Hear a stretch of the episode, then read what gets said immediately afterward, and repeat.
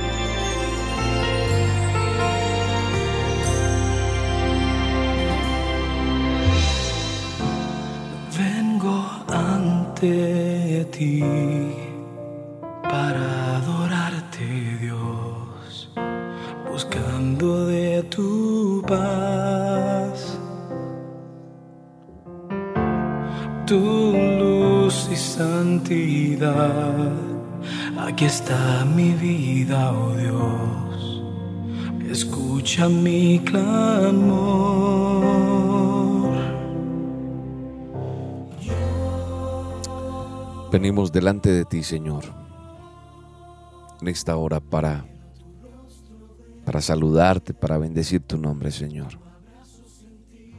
Que estamos una vez más en esta cita de a solas con Dios, para venir delante de la presencia de Dios y decirle que Él tome el control de nuestra vida, que sea Él llenándonos de su presencia de una manera sobrenatural de una manera especial, de una manera única, que podamos tocar su manto hoy, que podamos hoy tener la certeza que vamos a ser ministrados por el Espíritu Santo. Este es un tiempo especial, este es un tiempo en el cual tú y yo venimos delante de la presencia de Dios para ser ministrados, para ser llenos de su poder, de su gloria. Y es un bello momento, es un tiempo en el cual le damos gracias a Dios por todo lo que nos enseña, por todo lo que nos permite ser y tener cada día. Por eso hoy quiero decirle a usted de todo corazón que se despoje de toda preocupación, se despoje de toda situación que haga que usted de pronto se distraiga de lo que Dios pueda tener para usted o para cada uno de nosotros en este día. Entonces yo le invito a que aprendamos a estar en su presencia en este día. Es un día bello, es un día que Él ha creado para nosotros. Y con todo el corazón le digo, despéjese de todo, despreocúpese de todo y Cantemos este salmo. Este es el Salmo 62. Si usted abre la Biblia, si la tiene a sus manos, yo le invito a que busque el Salmo 62. Y allí en el Salmo 62 está este cántico que está sonando allí en el fondo. Salmo 62. ¿Qué dice el Salmo 62? El Salmo 62 dice, oh Dios mío, ¿Cómo te busco? ¿Qué sed tengo de ti en esta tierra? Tierra reseca y triste en donde no hay agua. ¿Cómo anhelo encontrarte? Oh, que pudiera yo entrar en tu santuario y ver tu fortaleza y gloria, porque tu amor, porque tu bondad, fíjase bien, porque tu amor, porque tu bondad son para mí preferibles a la vida misma. Cuánto te alabo, te bendeciré mientras viva, alzando a ti mis manos en oración. Al fin seré plenamente saciado, te alabaré con gran júbilo. Paso la noche despierto en mi lecho, pensando en ti. Qué tremendo que nosotros pudiéramos realmente decir esto, que pasamos la noche, como dice aquí el salmista, despierto en nuestros lechos, en nuestras camas, pensando en Él. Eso estará pasando en nosotros. En cuanto me has ayudado, cuánto me regocijo durante la noche bajo la protectora sombra de tus alas. Te sigo de cerca, protegido por tu potente diestra. Pero quienes planean destruirme descenderán a lo profundo del infierno. Están condenados a morir a espada, a ser pasto de las de los chacales. Pero yo me regocijaré en Dios, yo me regocijaré en Dios. Todos los que en él confían se alegrarán y los mentirosos serán acallados. Eso dice el Salmo 62. Amigo o amiga que escuchas este programa a solas con Dios. Entonces yo quiero que tú te despojes de toda preocupación porque tienes derecho a tenerla. Tienes derecho a a muchas cosas, pero a lo que no tienes derecho es a dejarte entristecer hoy, a dejarte llevar por el problema, por la circunstancia, no. Hoy tienes derecho es a levantarte en el nombre de Jesús, porque el derecho te lo otorga Dios y decir lo que dice este salmo. Tienes derecho a eso. Entonces cierra tus ojos y declara lo que dice el Salmo 62. Mi salvación viene de mi Dios. Él es mi roca, no resbalaré. Mi alma está guardada en ti. Mi salvación viene de mi Dios. Mi salvación viene de mi Dios. Él es mi roca, no resbalaré. Mi alma está guardada salvación viene de mi Dios.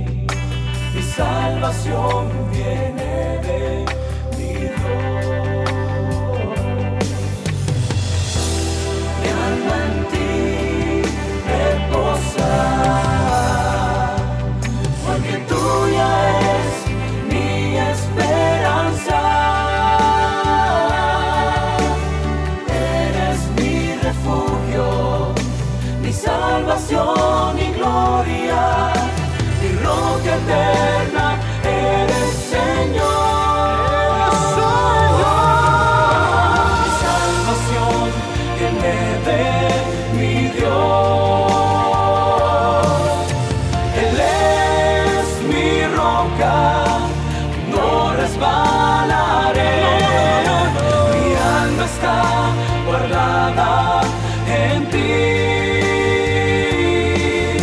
Mi salvación viene de mi Dios. Mi salvación viene de mi Dios.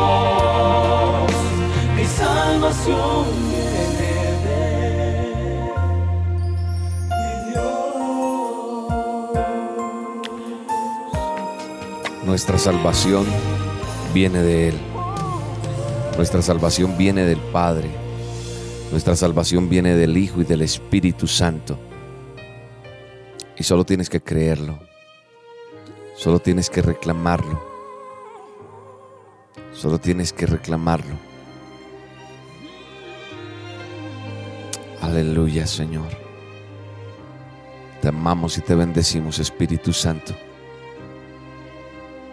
Hoy no hay palabras para describir lo que te amamos, lo que te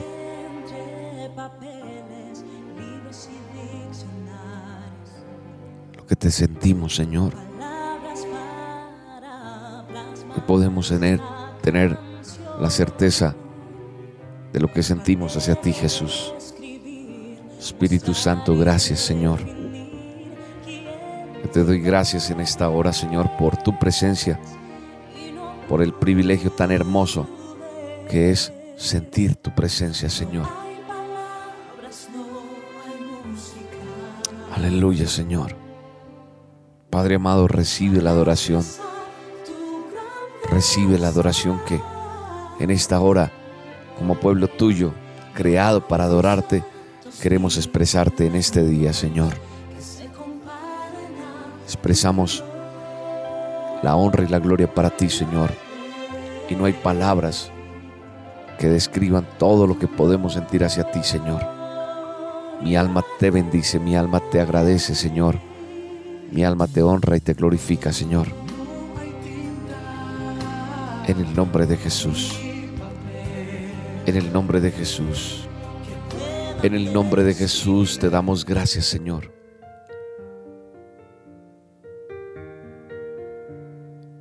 Más que, que decir, Señor, estamos a solas, tú y yo, para alabarte y para glorificarte. No necesitas un gran coro Vengo solo delante de ti a decirte que te amo, Jesús. A decirte cuánto te amo y cuánto te necesito, Jehová. Oh Espíritu Santo, gracias. Gracias por tu presencia. Gracias por el honor de conocerte, Jesús.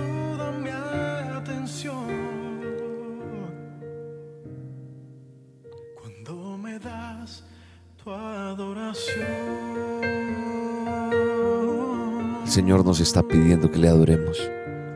El Señor nos está diciendo, no necesitas la mejor orquesta, no necesitas el mejor instrumento, no necesitas tener el coro más grande, no necesitas nada, solamente adórame.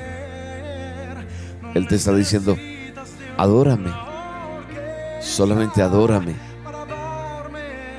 Y dice la palabra que ganamos toda su atención cuando le damos adoración, cuando le damos la adoración. En el nombre de Jesús, hoy te damos toda nuestra adoración, Jehová. Y mira lo que te dice el Señor a esta hora en tu oído. Escúchale bien. Es Dios hablándote a ti. Es Dios diciéndote cómo me deleito cuando me adoras.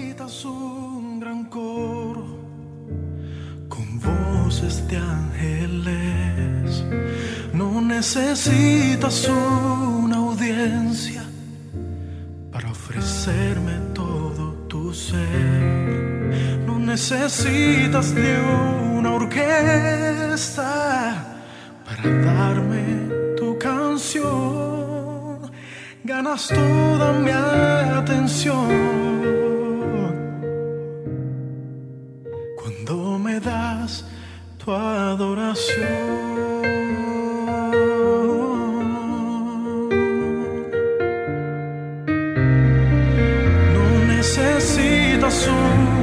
Coro con voces de ángeles. No necesitas una audiencia para darme todo tu ser. No necesitas de una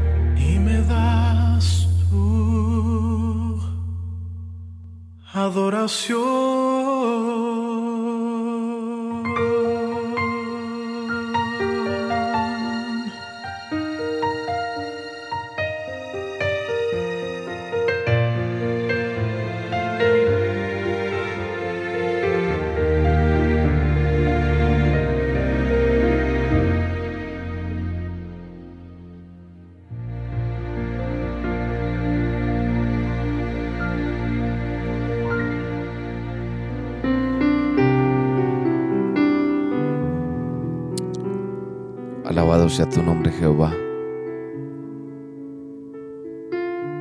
Dios está complacido porque, porque tienes tiempo para Él.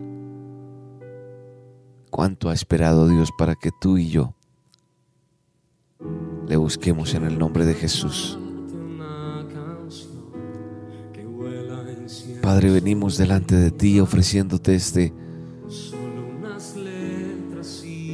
este privilegio tan grande que es adorarte. Te ofrecemos esta adoración. Yo te ofrezco lo que hay en mi corazón. Jehová, yo te ofrezco lo que tengo aquí dentro. Y en esta hora declaramos que hay un manto de adoración en esta ciudad, en los aires de esta tierra, en los aires de estos cielos que cubren mi nación, Padre. Te adoramos. Te adoramos y te bendecimos porque podemos poner delante de ti esta canción. Esto que somos, Señor. Lo ponemos delante de ti, Señor.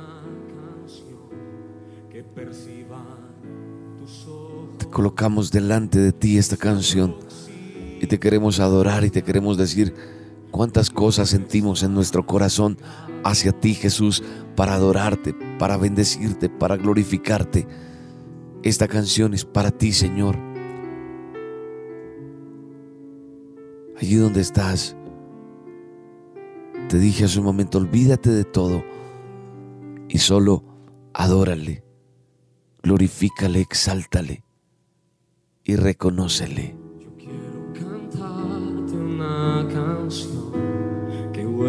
Incienso y mirra. Solo unas letras y un son que suenen bien y riman. Yo quiero cantarte adoración, aun sin mover mis labios, perfume profundo de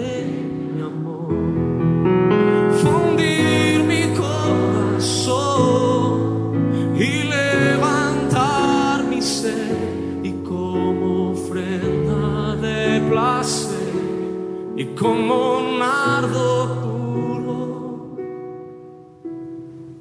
quiero cantarte a ti esta canción.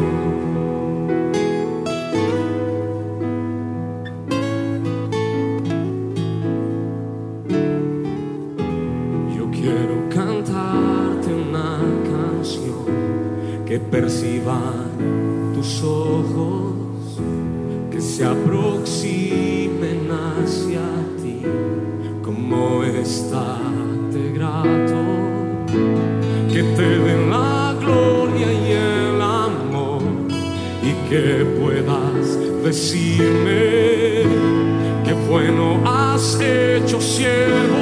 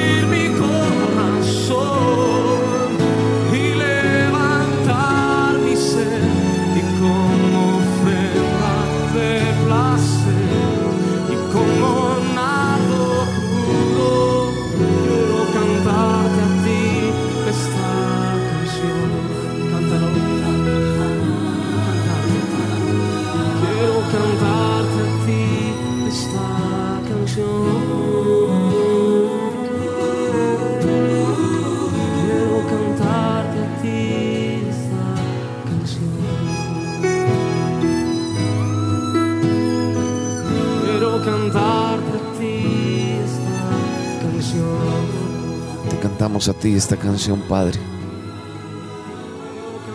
Te cantamos a ti esta canción, Jehová.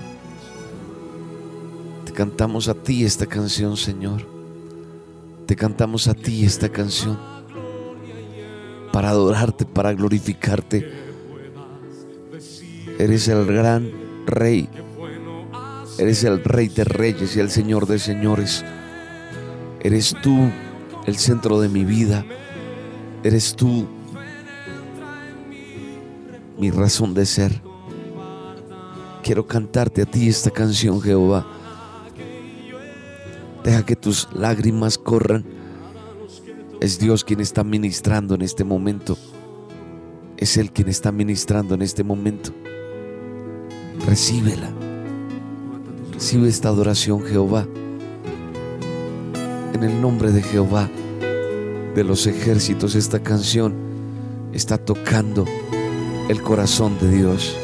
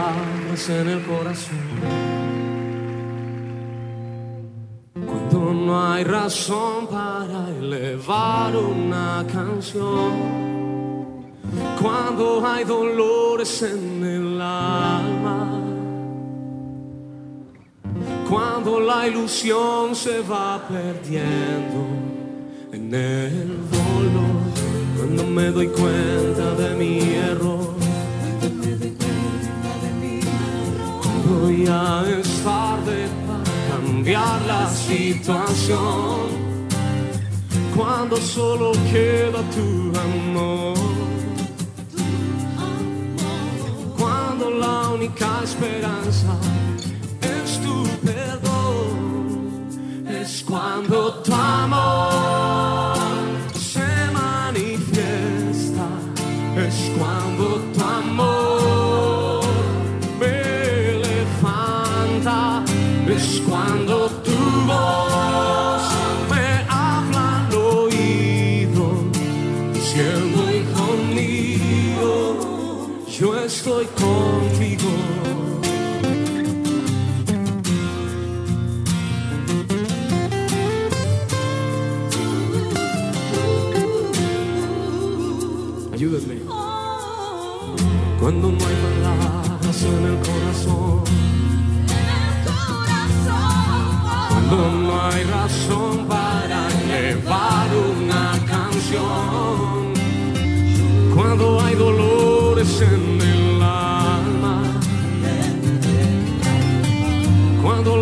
la ilusión se va perdiendo en el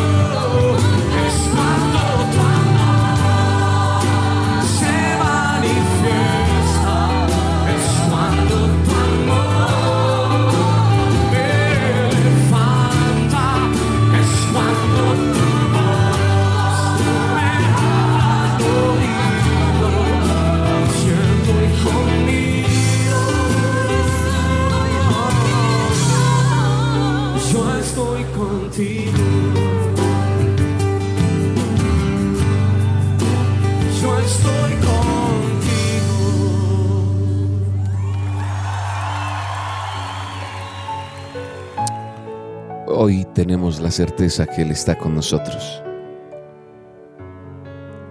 Hoy tenemos la certeza que Él ha inclinado su rostro sobre nuestras vidas.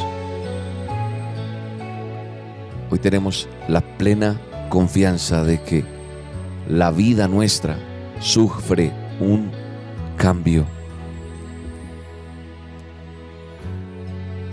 Hoy abrimos nuestro corazón delante de Él nuestra vida empieza a tener un cambio y empieza a sentirse uno mejor porque sabe que, que Dios está ahí mirándole. Esta cita es tan importante. Esta cita que tenemos con Dios es tan bella porque nos permite conocerle, nos permite adorarle, nos permite deleitarnos en su presencia. Deleítate en la presencia de Jehová. Y eso es lo que estamos haciendo a través de este programa en esta hora, deleitándonos en su presencia, deleitándonos en su amor, en su justicia, deleitándonos en el privilegio tan hermoso que tenemos de conocerle.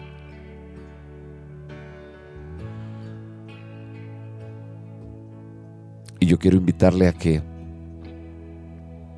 vayamos a un momento de reflexión, un momento en el cual Dios quiere hablarnos.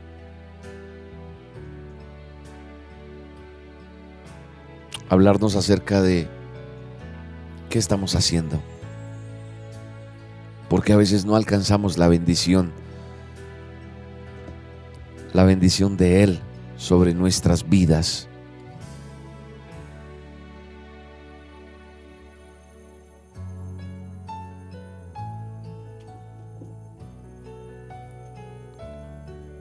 porque se nos escapan tantas cosas en nuestra en nuestras manos.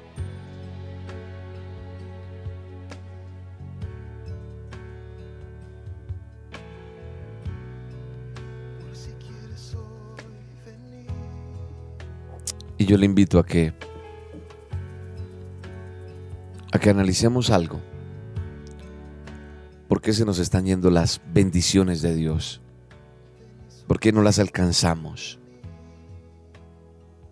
Dice la Biblia en Génesis 15, 11 al 13, dice que entonces Lot escogió para sí toda la llanura del Jordán y se fue Lot hacia el oriente y se apartaron el uno del otro. Abraham acampó en la tierra de Canaán, en tanto que Lot habitó en las ciudades de la llanura y fue poniendo sus tiendas hasta Sodoma. Mas los hombres de Sodoma eran malos y pecadores contra Jehová en gran manera. En gran manera, dice la Biblia, que eran hombres perversos, hombres malos, en gran manera, dice la palabra de Dios. Y cuando la Biblia habla de, de que en gran manera es porque, porque era así. Y quiero que miremos algo que, que dice eh, en otro lugar en la Biblia, en Génesis 19, estábamos leyéndole Génesis 15, pero más adelante en el capítulo 19, en el verso 15, en el 17 y en el 26 del Génesis 19 dice, y al rey, perdón, y al rayar el alba, los ángeles daban prisa a Lot, los ángeles, al rayar el alba. Se amanecía prácticamente, le decía, levántate, toma tu lugar y tus dos hijas que se hallan aquí para que no perezcas en el castigo de la ciudad. Y deteniéndose, él, los varones asieron de su mano, o sea, lo tomaron y de la mano de su mujer y de las manos de sus dos hijas, según la misericordia de Jehová para con él, y lo sacaron y lo pusieron fuera de la ciudad. Y cuando los hubieron llevado fuera, dijeron, escapa por tu vida, corre. Le dijeron, vete, no mires atrás ni pares en toda esta llanura, escapa al monte, no sea que perezcas. Entonces dice la Biblia en el verso 26 que la mujer de Lot miró atrás a espaldas de él y se volvió estatua de sal. La mujer de Lot miró hacia atrás, a espaldas de él, y se volvió estatua de sal. ¿Sabe una cosa? A espaldas de Él no vamos a alcanzar la bendición. La historia de Abraham, la historia de sus familiares y de su descendencia, nos enseñan muchas cosas.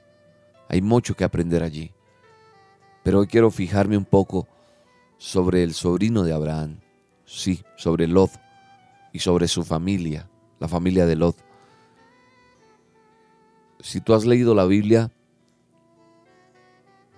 te vas a dar cuenta que dice que cuando Abraham salió de Ur de los caldeos, su sobrino Lot le acompañó porque él había hecho una promesa a su hermano de que iba a tener este muchacho porque su padre había muerto.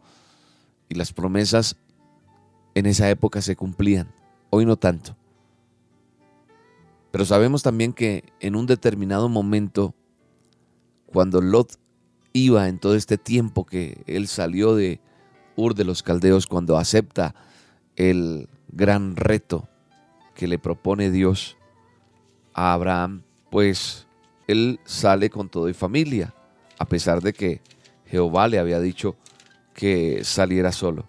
Le dijo, deja tu tierra y tu parentela y vete a la tierra de la cual te guiaré si lo haces, haré que seas padre de una gran nación, te bendeciré y haré que tu nombre sea grande y serás una bendición a muchos. Pero más adelante dice en el verso cuarto que así pues Abraham partió tal como el Señor le había dicho y Lot fue con él. Dice, en aquel tiempo Abraham tenía 75 años y llevó consigo a Sara su esposa, a su sobrino Lot y a todas sus riquezas, el ganado y los esclavos que había obtenido en Arán. Finalmente llegaron a Canaán viajando a través de Canaán llegaron a un lugar cerca de Siquem y acamparon junto a una encina en Moré. Y volviendo a este detalle de la palabra de Dios, vemos que ellos se mantuvieron juntos, pero en un determinado momento tuvieron que separarse debido a los problemas que tuvieron por razones de espacio, por razones de riqueza, por razones de ganado y por una razón bien singular que siempre nos ha pasado a los seres humanos, el convivir empezaron las disputas. ¿Entre quién? Entre los siervos que tenía Abraham y los de Lot, porque tenían mucha prosperidad, porque Dios dijo que los iba a bendecir y Dios cumple sus promesas. Entonces, siendo Abraham el que tenía la promesa de Dios, porque él podía decir, ah, no, pues de malas usted, pero yo tengo la promesa, mire a ver qué va a hacer Lot. No, por el amor también que le tenía a los dos, su sobrino y por la promesa que había hecho a su padre, decidió por amor también a la paz que su sobrino escogiera el lugar donde quería habitar.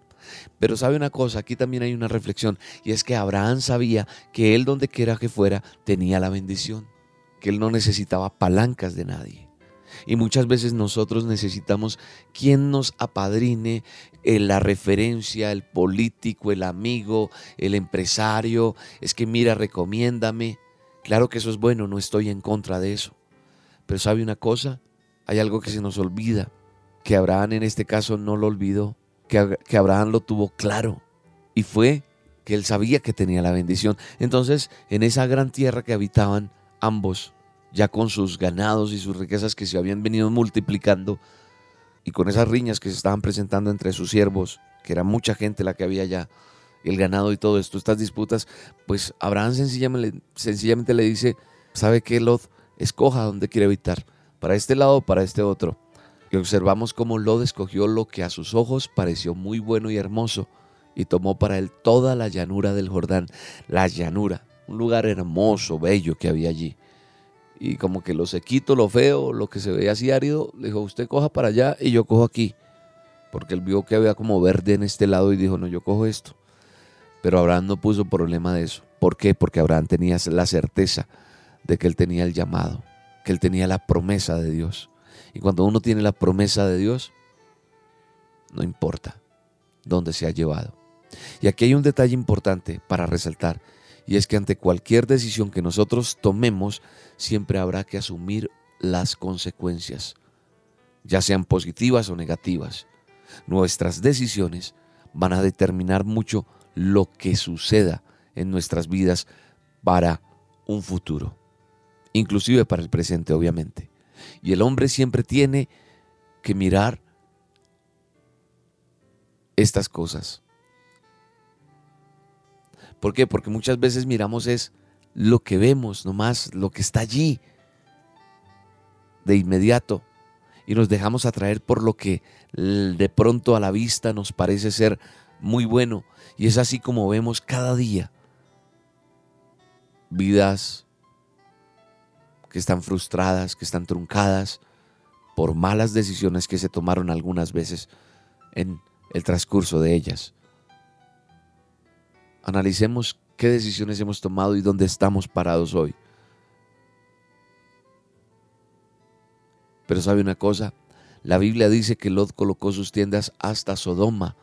Pero ¿qué leí hace un instante con respecto a esta cita bíblica? Que en Sodoma eran malos y pecadores contra Jehová en gran manera. Y déjeme decirle que si la Biblia dice en gran manera, es en gran manera. No es poquito. Y muchas veces las personas coqueteamos con el pecado.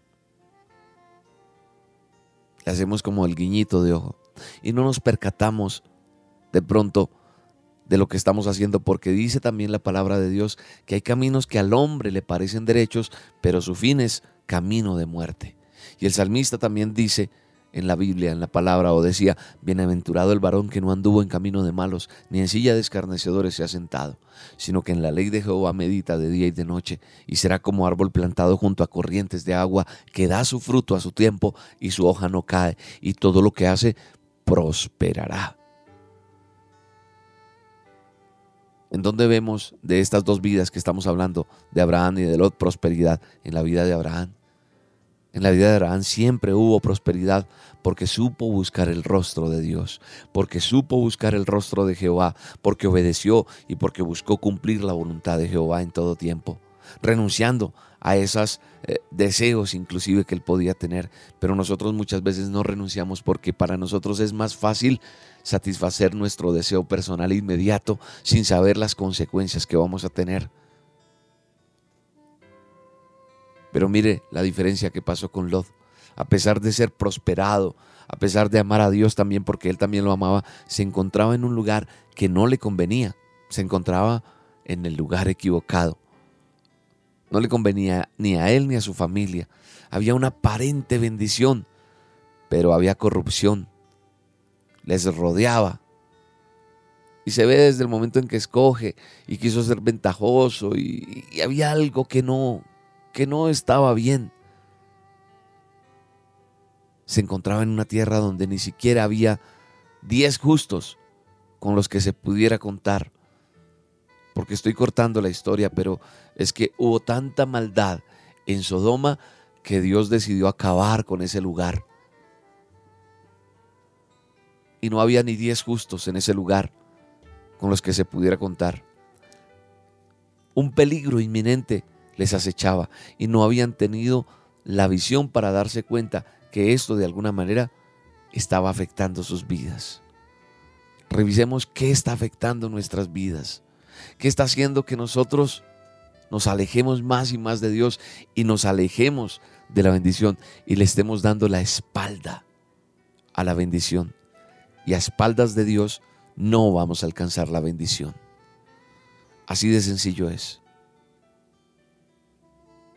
Hay detalles en los que la Biblia no especifica mayor, mayores cosas allí.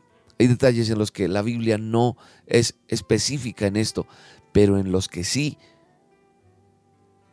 vamos a analizar, vamos a utilizar un poco nuestra capacidad de, de, de, escarbar un poco, de escudriñar, y vemos cosas interesantes en esta historia. Y vemos cómo hay acciones en este relato que valen más que mil palabras, como dice el dicho. Vemos que Lot tenía una esposa. No dice la Biblia el nombre de ella, que estaba muy apegada a su vida material, porque cuando Dios utilizó a sus ángeles para decirles, dice que rayaba el alba, y los levantaron y dijeron, bueno, vamos, salven sus vidas. Y los tomaron de la mano y los llevaron hasta el valle y le dijeron, de aquí para allá vayan, pero no miren atrás. Y ellos, según notamos, fueron específicos en decirles qué tenían que hacer, pero hasta dónde hicieron lo que tenían que hacer realmente. Entonces, vemos cómo hay acciones que decía hace un poco valen más que mil palabras, más que mil palabras, y vemos que no tenía esa esposa, y vemos que los ángeles les habían dicho que el tío Abraham había intercedido por ellos para poder escapar, porque esa ciudad iba a ser destruida, pero Abraham intercedió por ellos. Entonces Jehová de los ejércitos envía ángeles y les da la dirección de que no miren hacia atrás ni se detengan, porque realmente era necesario que siguieran estas instrucciones. Y si lo habían dicho que lo hicieran así, tenían que hacerlo así. La desobediencia, o la obediencia mejor, dependía en esos momentos, sus vidas dependían de esa obediencia. ¿Qué pudo ser más importante para aquella mujer, la esposa de Lot, que decide a pesar de las instrucciones dadas, que no eran complicadas, no miren atrás, sigan adelante? Pero ¿qué pudo ser más importante para aquella mujer que decide a pesar de estas instrucciones mirar atrás? Sus sentimientos, sus pensamientos tuvieron que jugarle una buena trampa a esta mujer. La Biblia dice que engañoso es el corazón. Y al parecer se puso a pensar en todo lo que había dejado atrás ella. No sé si de pronto era las joyas, la casita tan bonita, que era como cómoda, amplia, la servidumbre que tenía, la posición, el dinero, lo que opinaban de ella en la sociedad, tantas cosas No sé si la intimidó el miedo a comenzar de nuevo, empezar y dejarlo todo y arrancar. Tantas cosas. No sé si la intimidó el pensar que, que un nuevo comienzo eran esos cambios que generan crisis, pero al parecer su esposo y sus hijas en su vida no ocupaban un gran lugar, porque no eran suficientes su familia para decir no importa, prosigo adelante, ella miró atrás y se convirtió en una estatua de sal, dice la Biblia. Es lo único que relata la palabra, porque para ella fue más importante lo que había atrás que lo que venía para ella en el futuro. Y aquí hay un testimonio y un ejemplo que nos deja ver muchas cosas, donde muchos nos estamos dejando llevar y no nos rendimos ante aquello que parecen buenas cosas, pero como no, a la vista no son buenas, sino lo bueno es lo que estamos viendo atrás y no somos capaces de salir así sea desértico, así sea solo esto, pero si estoy con Dios, eso es lo que más importa, la bendición que Él pueda darme. Entonces muchos se dejan llevar para no rendirse ante aquello que parecen buenas ofertas, pero que saben los va a alejar de Dios.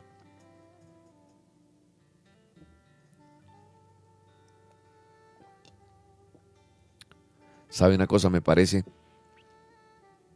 mí que Dios no era suficiente en la vida de la esposa de Lot. Si Dios le dijo, coja por aquí, pues cierre los ojos y hágale. Y nosotros leemos esa historia y de pronto decimos, ah, si a mí me hubiera... Mentira. Nosotros muchas veces no tenemos en cuenta lo que Dios quiere hacer con nosotros. Y a mí me parece que, que Dios no fue suficiente en la vida de la esposa de Lot. Su corazón estaba concentrado y tenía otras cosas de prioridad.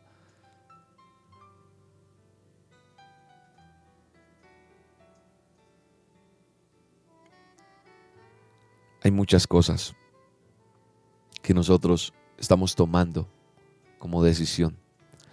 La vida inclusive de Lot, el, el desenlace de él no es el mejor. Su futuro pudo ser diferente, pero son decisiones que se tomaron.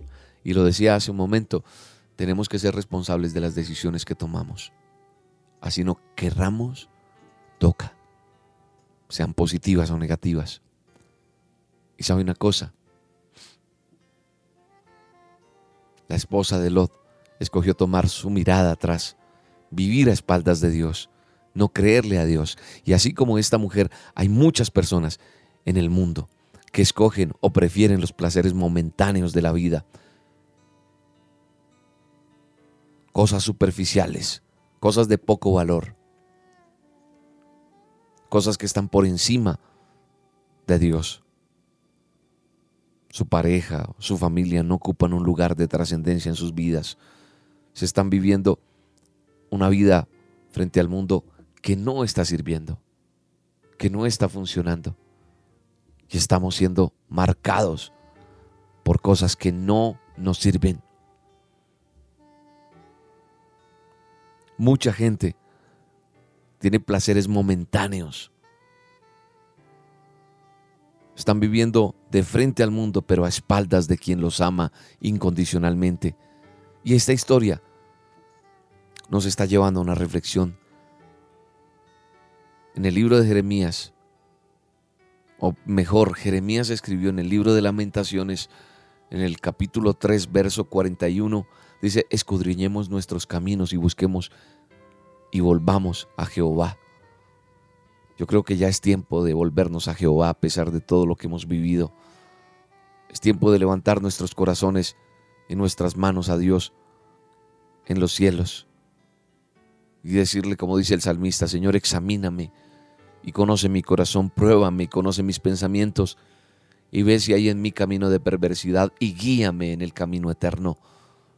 Yo te invito a sumergirte en la presencia de Dios para que seas saciado y renovado. Yo te pregunto, ¿a qué le estás dando el primer lugar? Estás confesando con tu boca amar a Dios, pero tus acciones dicen que vives a espaldas de Él. ¿Es tu vida fruto de una relación con Dios? ¿Lo conoces por lo que otros te han contado de Dios o por lo que experimentas en tu vida? Por eso te digo, te invito a sumergirte en la presencia de Dios a ser saciado, a ser renovado, a ser nuevo en su presencia. Yo te invito a que conozcas al Rey de Reyes, a que le des el primer lugar, a que te des una oportunidad con Él. Oh Espíritu Santo, gracias. Gracias Señor. Digámosle Señor, te necesitamos. Te necesitamos Señor. Te necesitamos, Espíritu Santo. Necesitamos de ti, necesitamos de tu presencia. Necesitamos que tú tomes el control de nuestra vida, Señor. Necesitamos que podamos sumergirnos en tu presencia y ser saciados y renovados en ti, Señor. No quiero confesar a través de mi boca cosas que yo no viva, Señor. Quiero que mis acciones sean reales, verdaderas, porque no quiero vivir a espaldas tuyas, Señor. Quiero que tú vayas, Señor, abriendo el camino y quiero tener una verdadera relación contigo. Que este a solas con Dios sea un deleite para mi vida, Señor. Que el buscar tu presencia sea lo mejor que me pueda pasar. que seas mi universo, Señor. Que seas todo, Señor, en mi vida. Te lo pido en el nombre de Jesús. Que seas mi universo, Espíritu Santo. Te lo pido en el nombre poderoso de Jesús. En el nombre poderoso de Jesús. Digámosle como dijo Javes. Dile, Señor Jesucristo, te pido, por favor, Señor, de los, de los cielos y de la tierra, creador de todo el universo. Señor Jehová, yo te pido en el nombre de Jesús que por favor me des tu bendición. Señor, en el nombre de Jesús, yo te pido que ensanches mi territorio. Señor, en el nombre de Jesús, yo te pido que pongas tu mano sobre mí. Señor, en el nombre de Jesús, te pido que me guardes del mal. En el nombre de Jesús te lo pido, Señor. Y Señor, en el nombre de Jesús te pido que seas mi universo, Espíritu Santo. Que seas todo, Señor, lo que yo necesite día y noche, Señor. Que me deleite en ti, Señor. Que yo no te dé la espalda, Señor. En el nombre de Jesús. No quiero darte solo un rato de mi tiempo. No quiero separarte un día solamente que seas mi universo. No quiero darte mis palabras como gotas. Quiero un diluvio de alabanzas en mi boca. Que seas mi universo. Que seas todo lo que siento y lo que pienso que seas el primer aliento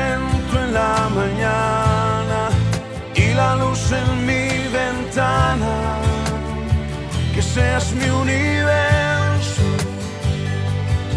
que llenes cada uno de mis pensamientos, que tu presencia y tu poder sean mi alimento. Oh Jesús es mi deseo seas mi universo.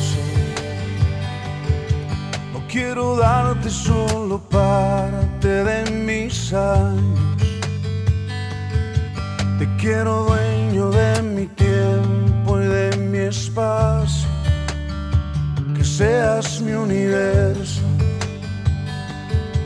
No quiero hacer mi voluntad, quiero agradarte y cada sueño que hay en mí quiero entregarte. Seas mi universo, que seas todo lo que siento y lo que pienso.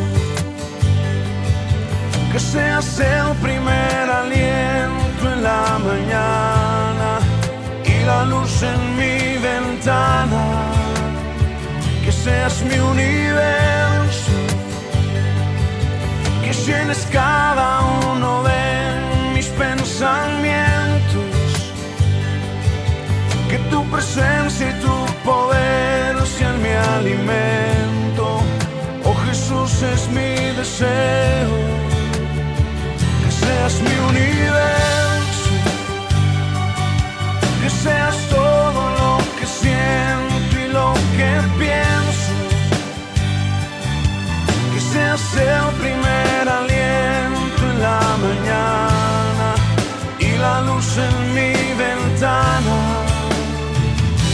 que seas mi universo, que llenes cada uno de mis pensamientos, que tu presencia y tu poder sean mi alimento, oh Jesús es mi deseo seas mi universo.